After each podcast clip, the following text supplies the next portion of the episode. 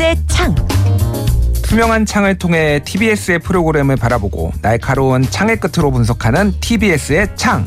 오늘은 민주언론 시민연합 김봄빛날의 활동가 함께합니다. 안녕하세요. 안녕하세요. 예, 오늘이 어, 한글날이에요. 네, 예, 그렇습니다. 그런데 활동가님의 이름이 더욱더 눈에 띄네요. 순 우리말로 네. 만들어진 이렇게 지으신 부모님이 혹시 왜 이렇게 지으셨는지 혹시 이유를 아시나요?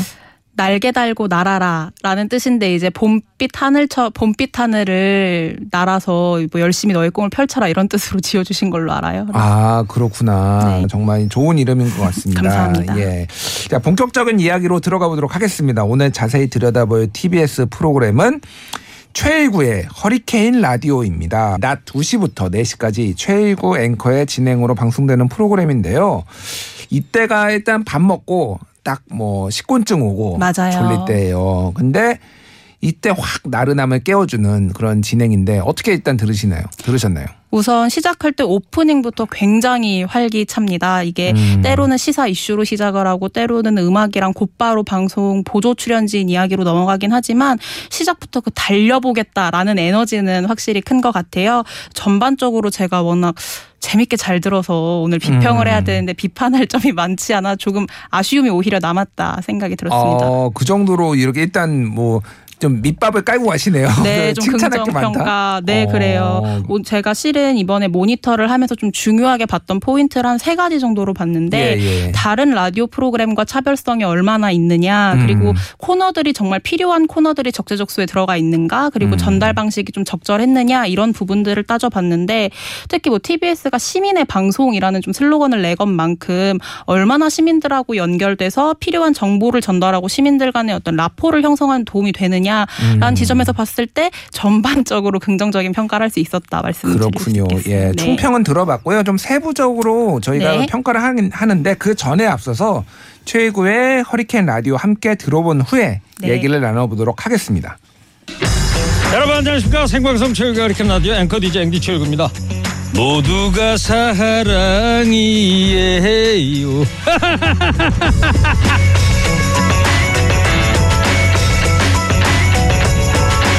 도심에서도 잘 살펴보면 아파트 화단에 도로가 길섭해 가을 들꽃을 볼 수 있습니다. 고만고만 아 제발 손님 몰려왔으면 좋겠습니다. 계속된 경기 침체에 코로나19까지 덮치면서 자영업자들이 벼랑 끝에 섰습니다. 그래서 준비했습니다. 대한민국 550만 자영업자 모두 대박나는 그날까지 손님으로 가게가 미어터지는 그날까지! 자영업자 원기회복 프로젝트 손님 온다! 어서 쇼! 안녕하세요. 네, 안녕하십니까. 예 소개를 먼저 좀 해주세요. 아, 저는 한 17년 동안 그 서울 은평구 녹본동에서 음, 그 조력관 업체를 운영하고 있는 지금 올해 쉰다섯 됐고요. 이름은 김경, 경축할 때 경자, 외자를 쓰고 있습니다. 아. 네 안녕하세요. 네. 예, 김경 선생님. 이번에 코스모스 졸업식 한다고 해서 대학 졸업식 준비하셨을 텐데 정말 다 맞습니다. 취소돼 버렸죠. 좀 전에 한 2시 한 46분쯤에요. 예. 네. 전화가 가지고 2단계까지는 할 텐데 3, 4단계 못 한다고 통보가 왔네요. 좀 전에. 아이고. 아하. 여기는 예약이 돼 있었던 데였어요 그러니까 그렇죠. 많은 학교들이 제가 좀 학교를 많이 하기 때문에 예. 예약이 많이 돼 있었어요. 예비스타의 사실 짠짠한 뮤직쇼 서바이벌 많은 것을 찾아서 멀리만 떠나지 온 동네 소문났던 전덕꾸러기 막내 아들 장가가던 날 예, 방금 들으신 내용은 일단 최일구 앵커의 오프닝 그리고 화요일 코너죠. 손님 온다 어서 옵쇼 중에 자영업자와 통화한 부분이고요. 또 금요일 코너 서바이벌 힘든 싱어 그 대목을 들었습니다. 네. 그래서 쇼미더뉴스로 매일 중요 정치 뉴스를 전해주고 그 다음에 요일별 코너들이 있는데 여러 뭐 요일별로 조금 뭐 특색이 있네요 보니까 네. 어떤 코너가 좀 가장 눈에 띄, 띄었는지요? 저는 아무래도 우선 말씀하신 대로 시사 반 예능 반이다 보니까 그 자체로도 차별성이 있었는데 그 중에서 전 가장 마음에 들었다고 할까요? 그런 코너는 손님 온다 어서 옵쇼가 참 좋았다고 생각을 해요. 음. 지금 코로나19로 많은 자영업자들이 어려운 상황에 놓여 있는데 이걸 단순 뉴스로 전달을 하는 게 아니라 직접 자영업자 분들하고 연결을 해서 그분들 사연을 직접 들어보고 또 응원도 전하고 청취자가 본인 사연에 맞춰서 음악도 신청을 하는 내용들을 보면서 이게 참 새로운 포맷은 아니지만 그럼에도 지금 시국에 좀 마음을 따뜻하게 만들어줄 수 있는 코너가 아니었나라고 음. 생각했습니다. 청취자 와 소통하고 공감하는 거에 대해서는 굉장히 좋은 것 같아요. 저도 네. 들어봤는데 어떻게 보면은 이게 좀 내용이 뻔하다고 할까요? 왜냐하면은 음. 비슷하게 어, 또 장사 안 되고 있어요. 그렇죠. 힘들어요. 이렇게 또 말씀하시는 어떤 뭐 이런 어, 서사가 비슷해서 지루해질 수도 있는데 그런 것들을 또 최고 앵커나 뭐 이런 분들이 굉장히 좀 재미있게 네. 또 많이 이렇게 커버를 해준다 이런 느낌을 저는 받았거든요. 네. 아무래도 최고 앵커가 방송 진행 경험이 굉장히 많다 보니까 그럼요. 그런 거에 좀 장점이 있는 것 같아요. 네, 저는 들으면서 특히 안진걸 민생경제 민생경제연구소 소장. 소장님, 예. 안진걸 소장님하고 함께 이야기를 나누면서 오히려 사연자분의 이야기를 더 끌어내더라고요. 음. 처음에 시작했던 이야기뿐만 아니라 숨어있던 뭐 가족 이야기라든지 이런 것까지 더 끌어내서 이야기를 하다 보니까 좀 라포 형성에도 도움이 많이 되는 것 같고 그리고 무엇보다 이야기가 비슷비슷할 것 같지만 실제로 그분들의 사연을 들어보면 각자 다 달라요. 100가지 음. 이야기가 들어가 있기 때문에 그런 부분에서는 분명 차별성도 있고 좋았다라고 저는 생각을 했습니다. 자, 방금 안진걸 소장 말씀도 하셨는데 그분은 저는 개인적으로 잘 압니다. 네. 예. 어, 아재 개그 굉장히 좋아하시거든요. 그분이. 맞아요. 예. 근데 최일구 앵커도 이분도 뭔가 이 아재 개그 굉장히 좋아하세요. 뭐 아재 개그를 제가 뭐 비하하거나 싫어하는 건 아닌데 뭔가 이 아슬아슬한 선을 좀 넘나든다. 그렇게 느낄 음. 때도 좀 있, 있는 것 같아요. 어떻게 좀 뭐 보셨는지요? 네, 우선 그 부분 먼저 동의를 하고요. 저는 최일구 앵커가 앵커계 뭐 그래도 한 획을 그은 분이잖아요. 저는 예. 유튜브에 딱 최일구를 치자마자 최일구 앵커 어록이 뜨더라고요. 어. 이제 MBC에 있던 시절부터 예, 어떠한 예. 어록들이 있었는지 좀 유쾌하게 이야기를 하면서도 날카롭게 일침을 날리는 부분이 좀 재미있었는데 음. 말씀하신 대로 좀 때때로 아슬아슬한 점들이 있어서 어, 예를 들면은 뭐 시민분하고 전화 연결을 할 때 남자친구는 있느냐라는 좀 불 필요한 질문을 한다든지 혹은 보조 출연자분들이랑 굉장히 친밀한 사적 관계를 갖고 있는 건 알겠는데 방송 중간중간 약간의 반말이랄까요? 아재 개그를 치면서 나오는 부분이 청취자 입장에서는 아 이거는 조금 불편할 수 있겠다라는 생각이 들었어요. 좀 이런 부분 신경 쓰면 더 좋지 않겠나 생각합니다. 음, 아무래도 이거 최고 앵커가 지금은 MBN에서 또 네. 뉴스를 진행을 하세요. 그러니까 뉴스를 진행할 때는 굉장히 근엄하시거든요. 근데 여기 오면은 또 아재 개그를 시연을 하는데 이게 정체성에 좀 어, 혼란 혼란까지는 아닌데 어려움이 좀 있는 것 같은데 저 같은 경우에도 여러 프로그램에 이제 뭐 진행도 지금 하고 있지만 여러 네. 프로그램에 나가고 있는데 어떤 데에서는 굉장히 개그를 요, 요구하는 데도 있거든요. 오, 그래요. 그러면 거기에 또 맞춰야 되고 이렇게 하다 보면은 좀 어려운 부분들이 있더라고요. 그래서 최일구 아나운서의 앵커가 또 뭐 어느 정도 나이도 있고 그러다 보니까 좀 그런 부분들이 좀 힘든 것 같은데 좀 아쉬운 점이 있다라면 칭찬만 너무 많이 아, 하시는 것 그러니까요. 같고 아쉬운 점이 있다면 어떤 게 있을까요? 아쉬운 점 같이 이야기를 해야죠. 저는 음.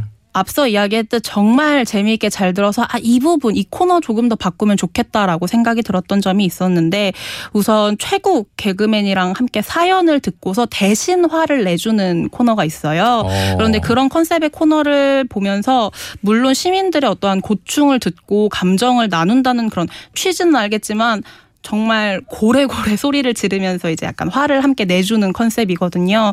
그런데 공감이 그렇게 잘 되지 않았어요. 사연을 음. 듣고서 어떤 힘듦을 알아주고 공감하고 분노를 어느 정도 하더라도 그거를 누르면서 소프트하게 가는 방송들 인기 있는 프로그램 굉장히 많았잖아요. 뭐 음. KBS의 안녕하세요라든지 그런 예, 프로그램들을 생각해 보면은 이렇게까지 소리를 질러가며 화를 내지 않아도 충분히 청취자 뭐 시청자 청취자분들이 다들 공감하면서 함께 분노도 해소하고 좀 발전해 나가는 방향이 될 수 있는데 음. 좀 그런 프로그램들처럼 조금만 그 기운을 눌러도 충분하지 음. 않을까라는 생각이 들었고요. 두 번째로 이야기를 해볼 거는 시사 반 예능 반이다라고 저희가 시작하면서 얘기를 했는데 예. 컨셉은 굉장히 좋지만 시사에서 좀 아쉬움이 남더라고요. 음. 이게 시사만 전문적으로 다루는 프로그램이 아니다 보니까 발제 나오는 아이템이 타 시사 프로그램보다는 적을 수밖에 없는 게 현실이에요. 예, 예. 그렇다면 이 시사 이슈를 조금 조금 다른 시사 프로그램들과는 차별성 있는 거를 다루면 더 좋았지 않았을까. 음. 최근에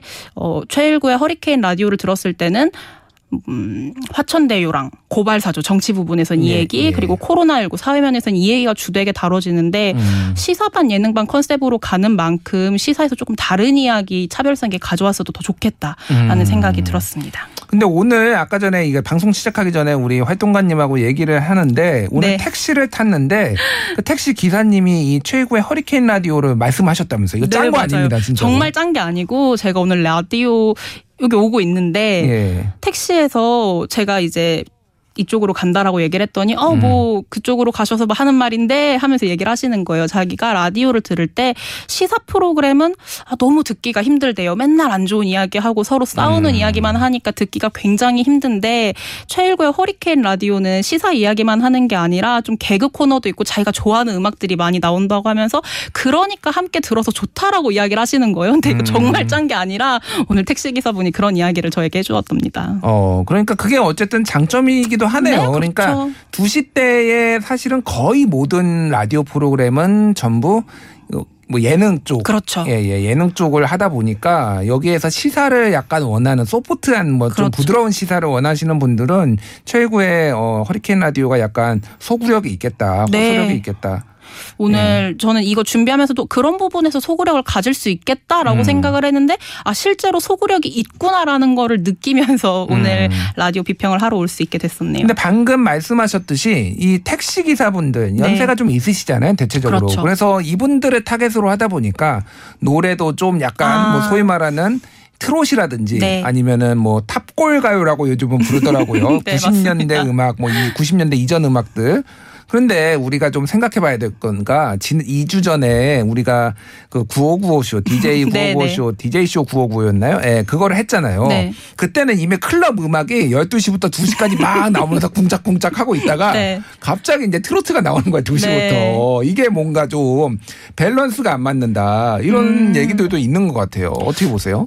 저는 저번에도 말씀을 드렸던 것 같은데 9595쇼가 그렇다고 완전 1020의 그런 가요로 넘어오진 않거든요. 그럼에도 클럽 음악이라고 하더라도 90년대 혹은 트롯 음악도 나오고 하다 보니 엄청 음악의 스펙트럼이 확 확연하게 바뀐다라는 생각은 들지 않아서 좀 듣다 보면은 재미있게 955쇼에서 자연스레 최일구의 허리케인 라디오로 넘어올 수 있지 않을까 생각이 드네요. 굉장히 오늘 호의적이고 아. 그러니까요 비판을 좀 해야 되는데 아 알겠습니다. 그 종편의 트로트 서바이벌 프로그램, 트로트 경연 프로그램 뭐 출연자들이 네. 너무 많이 나온다. 이거 트롯 좀 지겹다라고 하시는 분들도 있더라고요. 어떻게 보세요?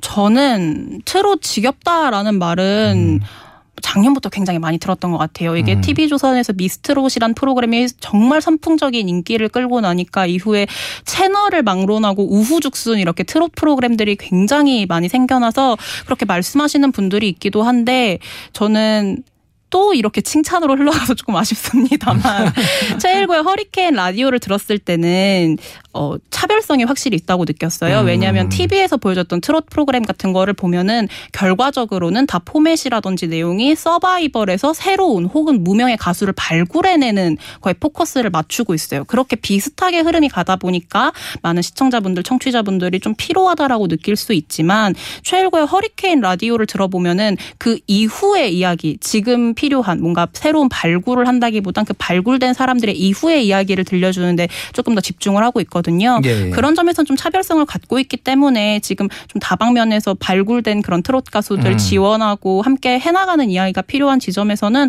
또 괜찮았다 라고 이야기를 할 수밖에 없네요. 괜찮았던 괜찮았던 걸로.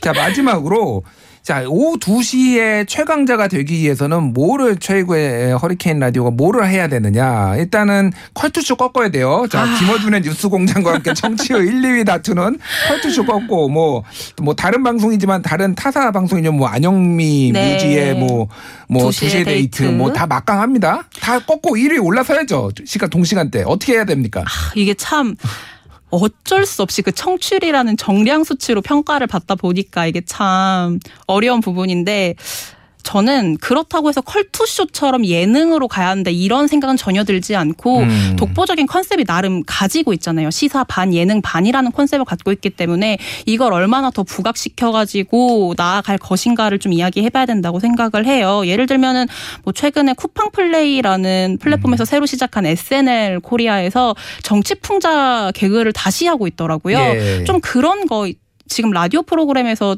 또 사라졌기 때문에 이런 거를 좀 최일구의 허리케인 라디오에서 정치 풍자를 해본다든지 음. 자신들이 할 수 있는 컨셉을 좀 더 가져와서 독보적으로 나아가면은 언젠가는 컬투쇼를 이길 수 있지 않을까 그렇게 좀 큰 꿈을 가지시길 바래요. 예전에 9595 쇼에서 네, 했던. 그런 뭐 정치 풍자에 대한 아쉬움들이 좀 수요가 아, 있는데 그거를 네. 또좀 흡수를 하면은 좋겠다. 네 맞습니다. 예, 그렇게 말씀해 주셨습니다. 혹시 최일구 아나운서하고 밥 드셨어요? 여기 오시기 전에? 전혀 전혀 아, 모르는 분입 니다. 알겠습니다. 예, 오늘 TBS 창에서는 최일구의 허리케인 라디오를 살펴봤습니다. 지금까지 민주언론 시민연합 김봄빛날의 활동가였습니다. 감사합니다. 감사합니다.